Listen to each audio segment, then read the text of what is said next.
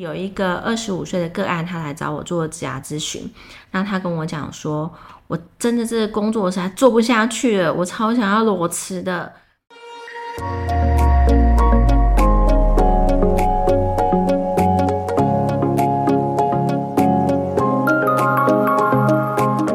欢迎收听福袋运来，本节目是结合嘉兴职涯 Sandra 稳健财务军务。和谐关系师的共同主持，透过分享真实的个案故事，让你此生福袋运来。你准备接福袋了吗？我们开始喽！Hello，各位听众，大家好。呃，今天呢，我们要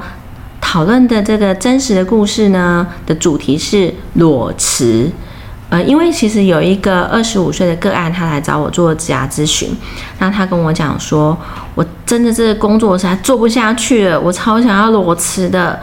但是我的父母跟我讲说，我裸辞后，你我一定是不会工作了，然后你一定又待在家里，老师我应该要怎么办呢？好，那今天呢，我们就来听听看，就是说，呃。像俊啊，或者是思德，你们本身有没有裸辞的这样的经验？那我先讲一下什么叫裸辞哦。裸辞指的是说，我现在的工作我觉得很不适合我，我做的很痛苦，没有什么成就感，我也不晓得我自己在这边干嘛这样。所以呢，我干脆就是跟老板说，老板，我要离职了。但是我下一步要做什么？其实我根本没有什么。很清楚的一个轮廓，我大概，但是我唯一知道就是我不想要在这里，所以我只是想啊，我就是要走了。但是我接下来要做什么，其实我不太清楚。这叫做裸辞，跟那个安静离职是不一样的。对，好，那我自己分享一下我本身哦，我自己是没有裸辞这样的经验。为什么呢？因为其实我在做每一个决定之前。我都会做很多收集分析，然后最后我才会去加入那家公司，拿到我想要的东西，我才会走。这样，那我刚刚有问一下俊，我们来问一下那个稳健财务的那个专家俊，你本身有没有裸辞这样的经验？我没有，我没有裸辞的经验。你没有裸辞的经验，那那你你假设说，呃，你的亲戚的小孩他跟你讲说。那个阿姨，我想要裸辞，那你会给她什么样的建议？嗯，如果是亲戚的小孩的话，我对他们的家庭状况、成员，还有他们家庭的财务的情形，应该就会有一些耳闻，或是说理解。那我当然就比较能够判断他能够裸辞的成功率大不大。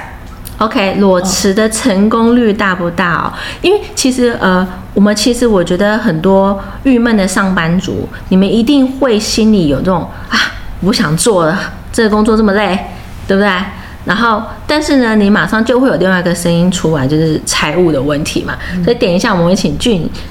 再分享一下关于财务这一块，你可以怎么样做会更好？那我们来听听看，就是说，呃，我们的那个师德。是的，你你你自己本身有裸辞的经验吗？嗯，基本上我也有，我我也没有裸辞的经验。嗯，对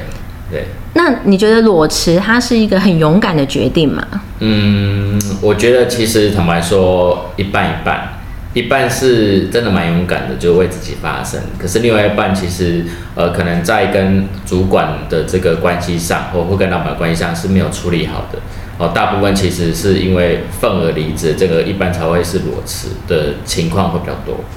就是说，你身旁的朋友他们是拍桌子说我要闪人的这样子。呃，对，因为听过蛮多的案例，甚至有的比较夸张，是有员工会对老板泼水，就是呃员工就是份额离职这种的情况。那其实上坦白说，是这段关系中他并没有真正去找到他呃要去学习的面向。然后就先选择离开。OK，所以其实呃，从裸辞这一块，你也可以去看一下，说你自己跟自己的关系，或你跟别人的关系。呃，是的，是的，这个很重要，因为其实在这个过程中，我们要找到说为什么我们会遇到这样的老板，然后会遇到这样的情境？那到底这个情境跟老板他是呃要给我们做哪些学习？我们有哪些礼物是要去收集的哦？去收收的，那收了以后，其实我们怎么样去改变自己跟调整自己？那这个才会有助于我们下一个工作的呃就是呃稳定性，或者说我们才有机会来找到下一个更适合我们的工作。嗯，OK，好，那各位听众，我们就回到就是这个二十五岁的个案。呃，他我们叫做小林好了，因为这是化名这样子。那他当初来找我的原因，就是他跟我讲说，我很想要裸辞，但是我父母反对。我该做些什么才可以拿回属于我的人生呢？好，那因为他在一个呃比较高压、快步骤的一个工作环境工作，那他其实也是很认真的去呃把每天的任务完成，但是呢，他就是发现说。我每天进公司，坐在椅子上，都在想着为什么我人会坐在这里。所以他其实他有这个念头，已经大概有好好久了。从他刚进公司，在熟悉公司之后，然后可能过半年之后，他发现说，哎，他的工作表现都不如其他的同事。那其他同事带他，他好像也是常常会出彩啊，或者是呃没有办法跟上。不是说他不努力，而是他对于这个工作他是没有兴趣的，所以他没有办法投入。可是问题是，他获得这个工作，其实他花了很多的努力才得到这个 offer。那他放弃之后，他他想要放弃，所以他跟他父母讲。可是呢，父母就讲说：“你好不容易进去了一个大公司，而且这个薪水那么好，你干嘛要换呢？叫你。”不要离职啦！我在想说，哎，在听到这个的故事的时候，其实我们一定身旁有很多朋友，你们可能会面临到一样的问题，就是说，你对于下这个工作，你不是那么的满意，你好像觉得自己不属于这里，但是呢，呃，你身旁的人会跟你讲，啊，你这个工作很好啊，你看我的工作怎么样怎么样，或者是，呃，这那么稳定啊，你就不要换啦。那这时候的你。你到底要不要换，或者是说你到底要听谁的？对，那我们来听听那个师德，如果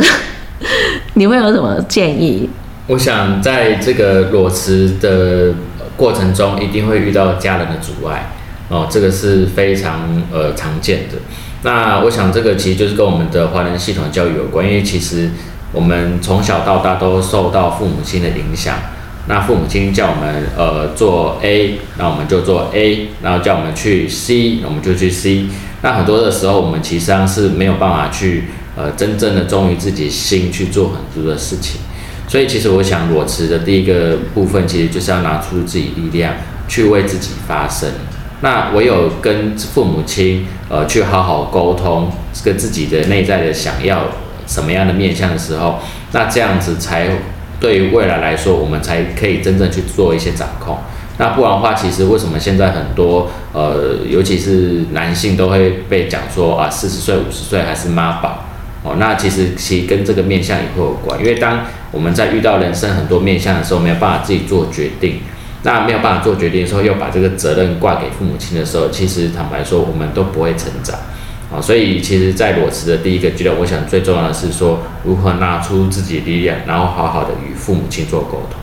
嗯，对，因为师德他刚刚有提到说，拿出自己的力量跟父母做沟通嘛。那我这边分享一个我个人的经验，其实我在呃，我我高一的时候。十五岁的时候，我爸那时候就跟我讲说：“哎，你你你大学的时候啊，你就是选会计系就好了，你就不要这样子啊，你出社会就很稳定，一定找得到工作，这样子。”那那时候的十五岁的我，因为其实沟通的技巧没有那么好，但是我很明显的知道说，我对那个是不晓得那是什么，然后我对那个好像也没什么兴趣，我就跟我爸讲说：“我不要，我要读外文系。”那我爸就说：“外文系，外文系这个就是一个外文，就是一个工具，所以你不不需要去读外文系，就读会计系，你这样还有一个技能，以后求职比较比较那个顺利嘛。”对，那我就那时候很小嘛，我就直接呛他说：“呃，如果要读的话，你自己去读，反正我还是要读外文系这样子。”对，那其那后来是过了这么多年啊，我发现说还好，我当初有为自己发声，我没有去读我爸。建议的外呃那个会计系，因因为我发现我的同学很多都读会计系，那会计系呢，你就是要学初会、中会啊、成会啊、高会啊，那我看他们都在暑修，然后我这个人的个性就是不是那种很细节的人，那我如果去赌的话，我可能就一直被死当这样子，对，所以所以我觉得其实人啊还是要回归到就是说，呃，你做这件事情。到底有没有兴趣？你你有没有办法投入？因为你有办法投入的时候，你才有办法做的很出色嘛，对不对？嗯，好，那那后来啊，他这个小女生，我我们怎么样去解决呢？其实我们就是从她的呃，她自己本身有什么样的兴趣，那她现在的工作内容在做一些什么事情？那其实你要做一个厘清的一个这个探索，你才有办法知道说。如果这一条路走不通，那哪一条路才是适合我的？对，是什么样的工作环境，或者是什么样的职务内容，我才可以做的又快乐又出色？那这样子的话，其实你就不用裸辞了，对不对？你也不用担心，呃，要怎么样去跟父母说啊？或者是说，你也不用担心说，哎，我这样裸辞之后我要做什么？这样，所以其实如果各位，你们真的想要离职或者是想要裸辞的话，我都会建议你，我们先深呼吸，然后再想一下，这个我到底是情绪在作祟，还是这份工作真的不适合我？那其实我觉得还是要找一个人可以跟你聊一下，然后厘清一下你现在的这个状态，我觉得是比较好的。嗯。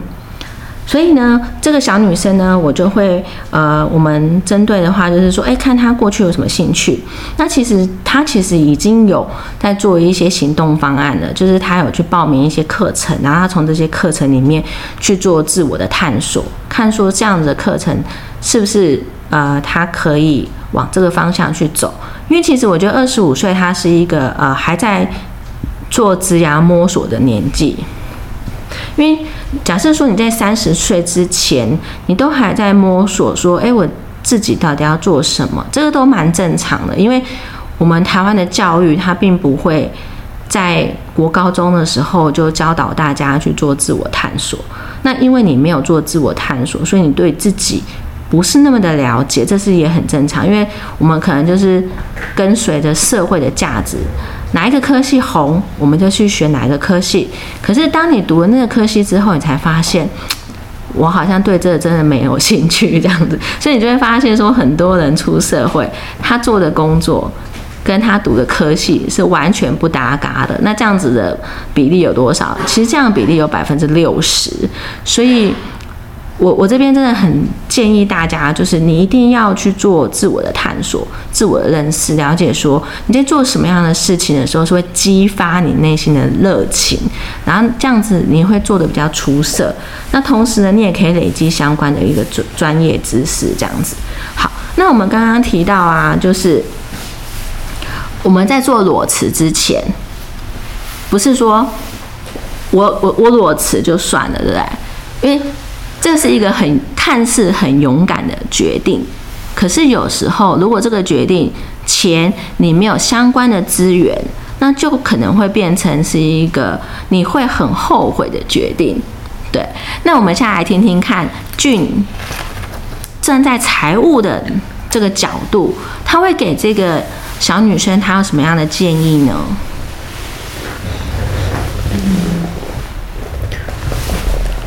我觉得啊，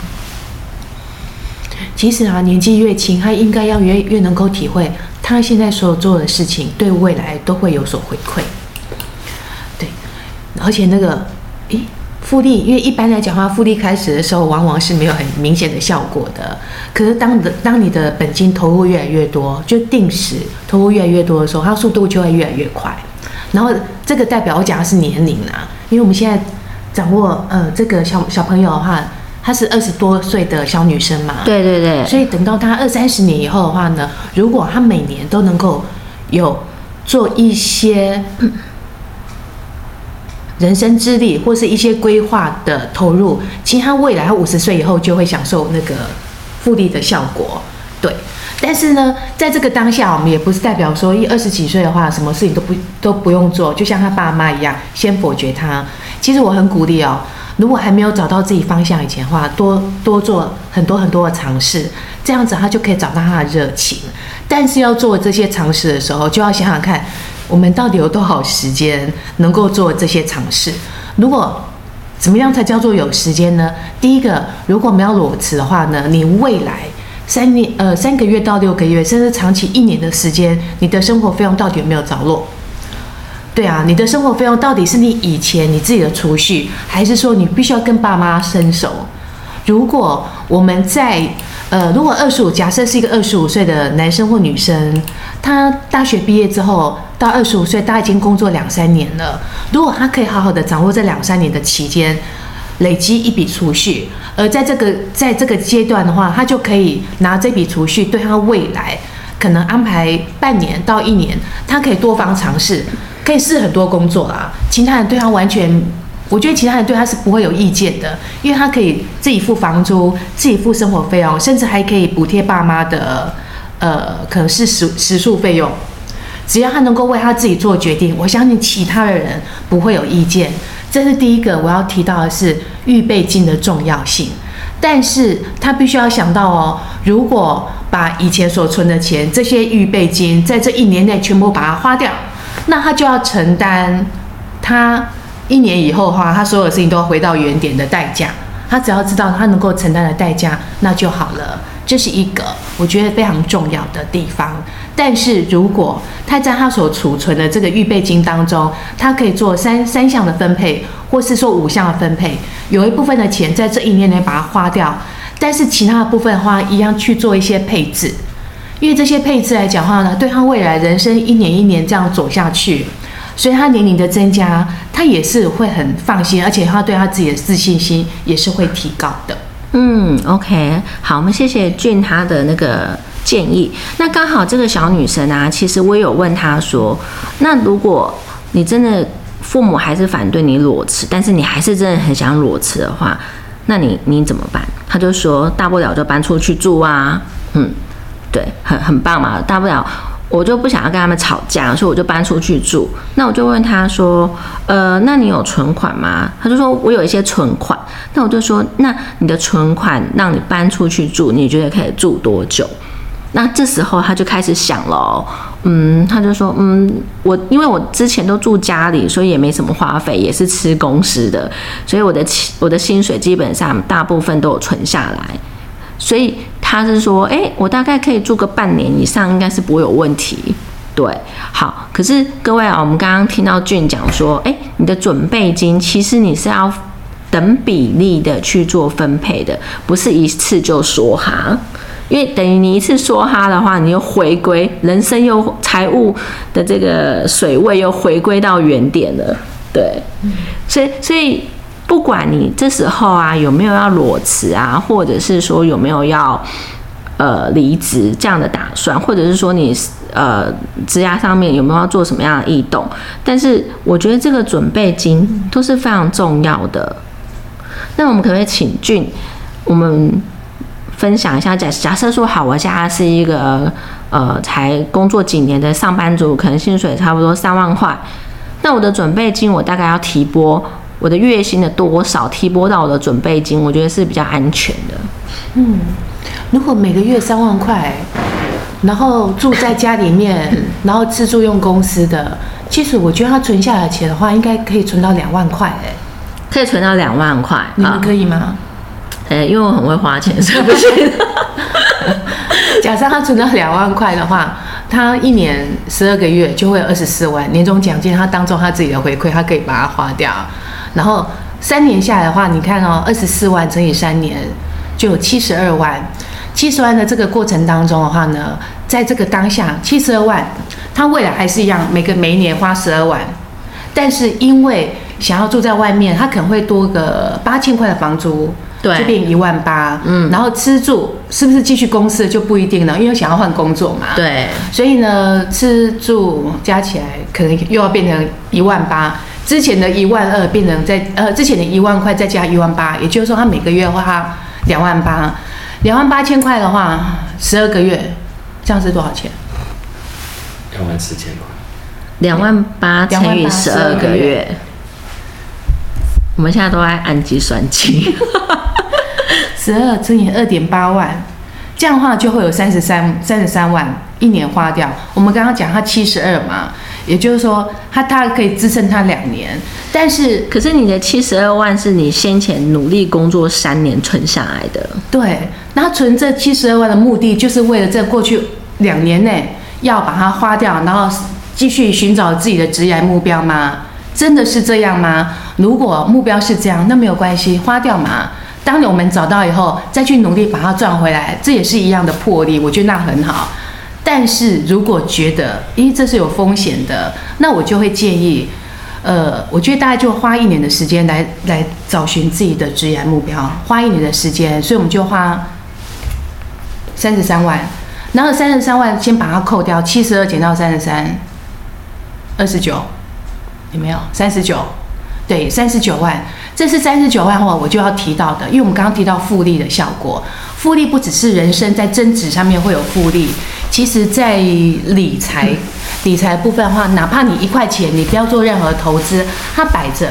它摆着，它经过二十年之后的话呢，它就不只是一块钱，它实际上是它会自动增加的，那个就叫时间的复利效果。所以，如果我们固定，我们还是一样哦，虽然我们想要寻找职业，但是我们不想要把所有东西都归零嘛。那在财务的部分的话，我觉得这个就要提拨每个月大概五千块去做，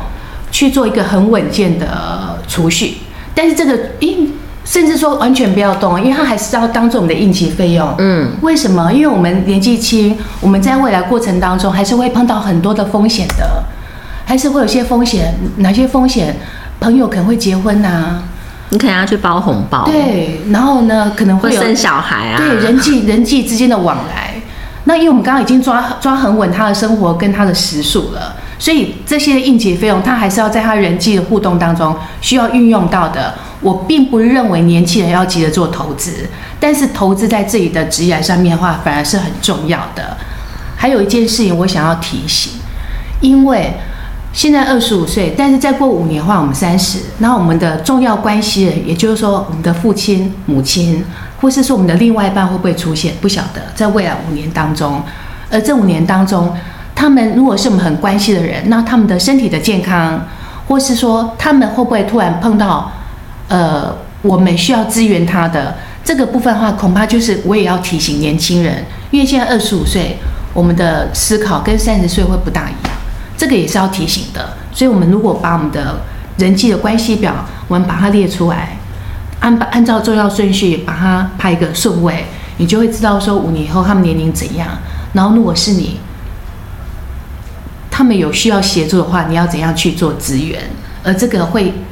在你这个当下，你做任何的决定，都会影响到你五年以后的事。然后还有一件事情，我刚刚讲的风险，这边就要提到风险，因为财务要稳健，一定要先把会影响到我的财务的风险因子先把它剔除。然后这时候除了我们工作不顺利、薪水会没有之外，还有一个很大的风险，就是如果突然碰到的老病死残这几个部分。这个部分的话，也要把这个风险管理好，而这些都要透过我们当初所存的这些钱去做一些安排。这样子的话，起码你一年以内你有足够钱，你可以让你的工作持续的转换，但是你很多东西你还是有在进行，你的智慧有在成长，资产有在增加。嗯，好，我们谢谢那个俊他非常宝贵的建议哦。那我这边也顺便分享一下，就是说，假设说，哎，你真的想要休息一阵子，不管你现在是不是呃几岁哦，就是说你想要休息一阵子，除了你要有一笔准备金之外呢，其实我觉得，嗯。我其实我面试了一万多个人嘛，我发现说有一些人他可能会有一个期间停顿的一阵子，可能不管是半年或一年，那我都会去问说，哎，那你这半年或一年你做些什么事情？其实我跟你讲，大部分的人啊，都没有那么的自制力，所以其实他们那半年或一年其实都没有做什么事情，那他们还是又回归到原本的工作了。那为什么会发生这样的事情啊？因为你你要做自我的探索跟自我的理清，还有就是说，哎，我要怎么样去找到比较适合我的理想的工作？这个其实是。蛮复杂的一件事情，个人他是没有办法看清自己的，所以你必须要找一个你信任的人来去帮你做分析，然后去做理清，然后你再去采取相关的行动方案，我觉得会是比较好的。那我觉得最保险的做法会是什么呢？就是说，就你现在的工作，你自己去把它列下来，哪一些事情是你喜欢做的，哪一些事情是你又做的很好的。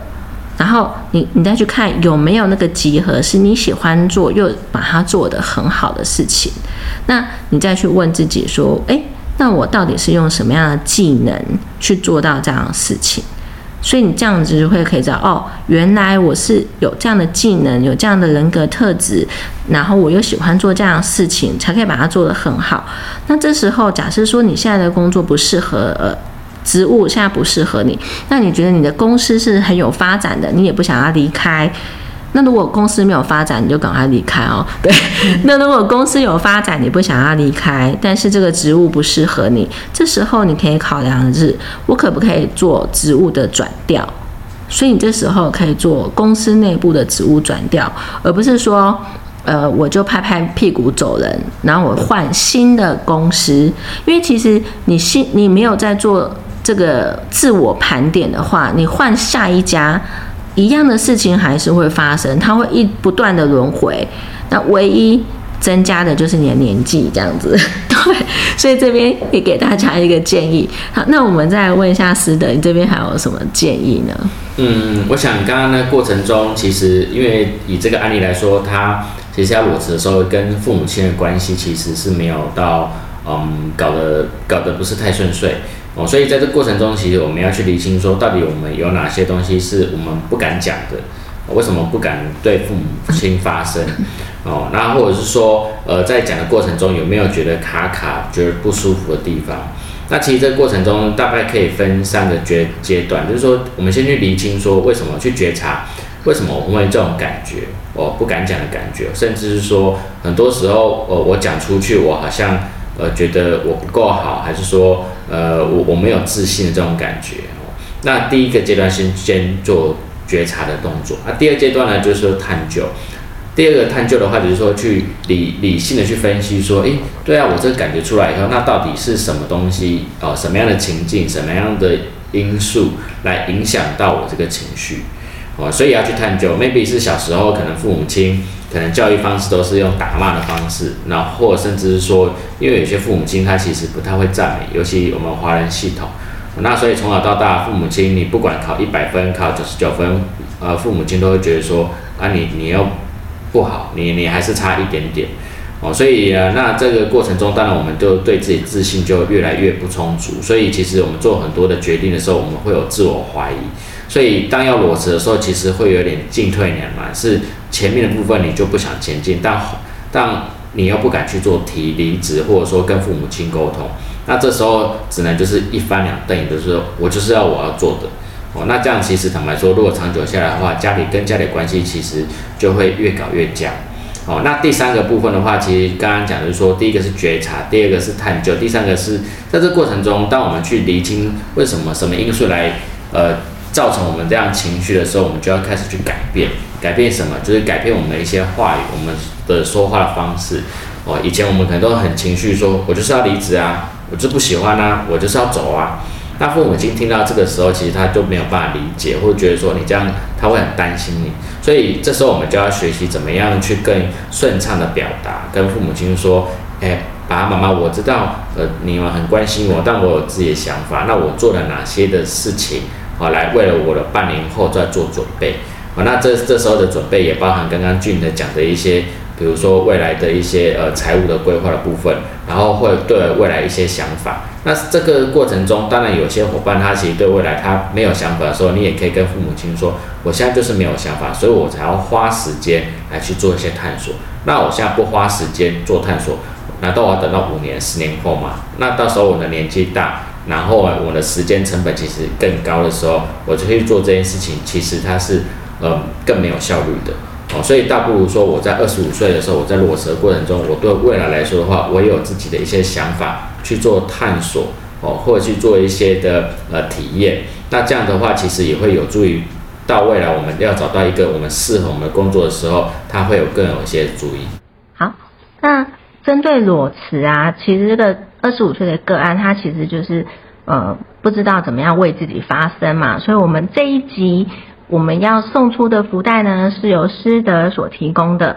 师德他这个福袋呢，是要教大家怎么样为自己发声哦。好，今天要送给大家的福袋是拿出自己力量的福袋哦。那我们这个福袋会有分成三个步骤，那教大家轻轻松松来沟通，来为自己而发声。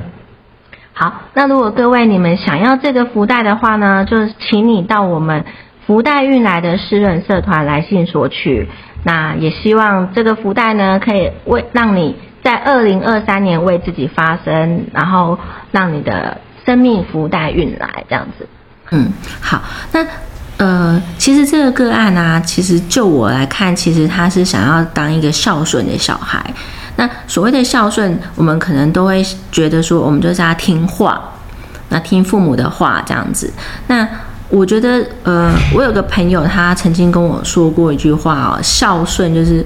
孝，指的是说我们把父母的话听进去，但是顺呢，其实还是要顺自己的本心。对，那这是什么意思呢？就是我们把父母他对我们的担忧